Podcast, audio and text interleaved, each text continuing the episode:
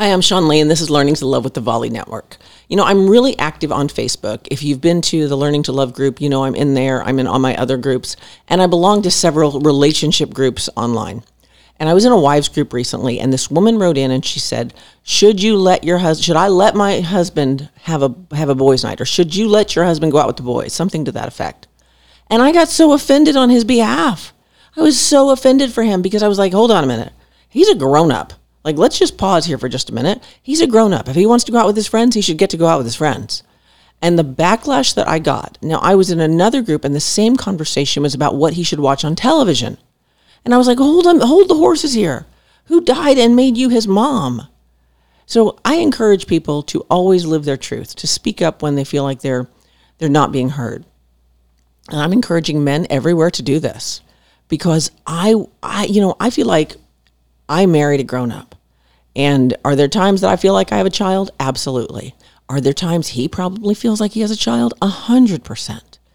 But what you have to remember is you didn't marry a child. And even though you're married, it doesn't mean you are one. Even though you're in a relationship, you're still individual people. Like somebody wrote in and they were really angry with me for my comments, which was basically take care of your own happiness and stop trying to mother him and tell him what to do. Because if you are demanding he do exactly what you want him to do, how you want him to do it, and tell him that he can't go out with the boys, you are the judge and the jury and the jailer. And they got really upset with me for saying this. And I thought, but how is it any different? You've made this complete rule for him without any any any concern about how he might feel. So if you attended my boundaries agreements and rules class, you know that rules are arbitrary. They are emotional. People lay them down because they don't know what else to do. And that's not okay. When somebody lays a rule down for you, it's not okay. Period. Unless you're a child, unless you're a minor and you're being told what you can do and get, can't do living with your mom, it's not okay. You're a grown up. You don't have to have rules. You can have agreements, which are totally different.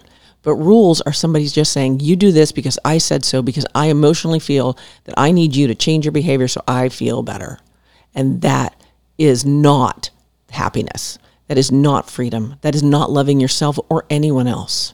Capitulating to that is telling yourself that your opinions don't matter and that you're not worthy enough to be able to make your own decisions and that you're not smart enough or special enough or as bright and brilliant and loud as the people dictating your life for you.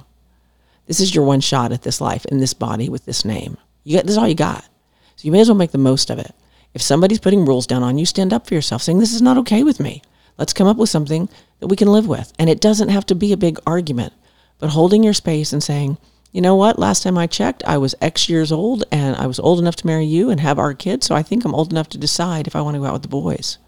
Now, women are probably going to hate me for this, and I'm sorry, but the same thing is true for you. You had girlfriends before you got married. If you drop those relationships, find some new ones, build some new ones. You're more than a mom, you're more than a wife.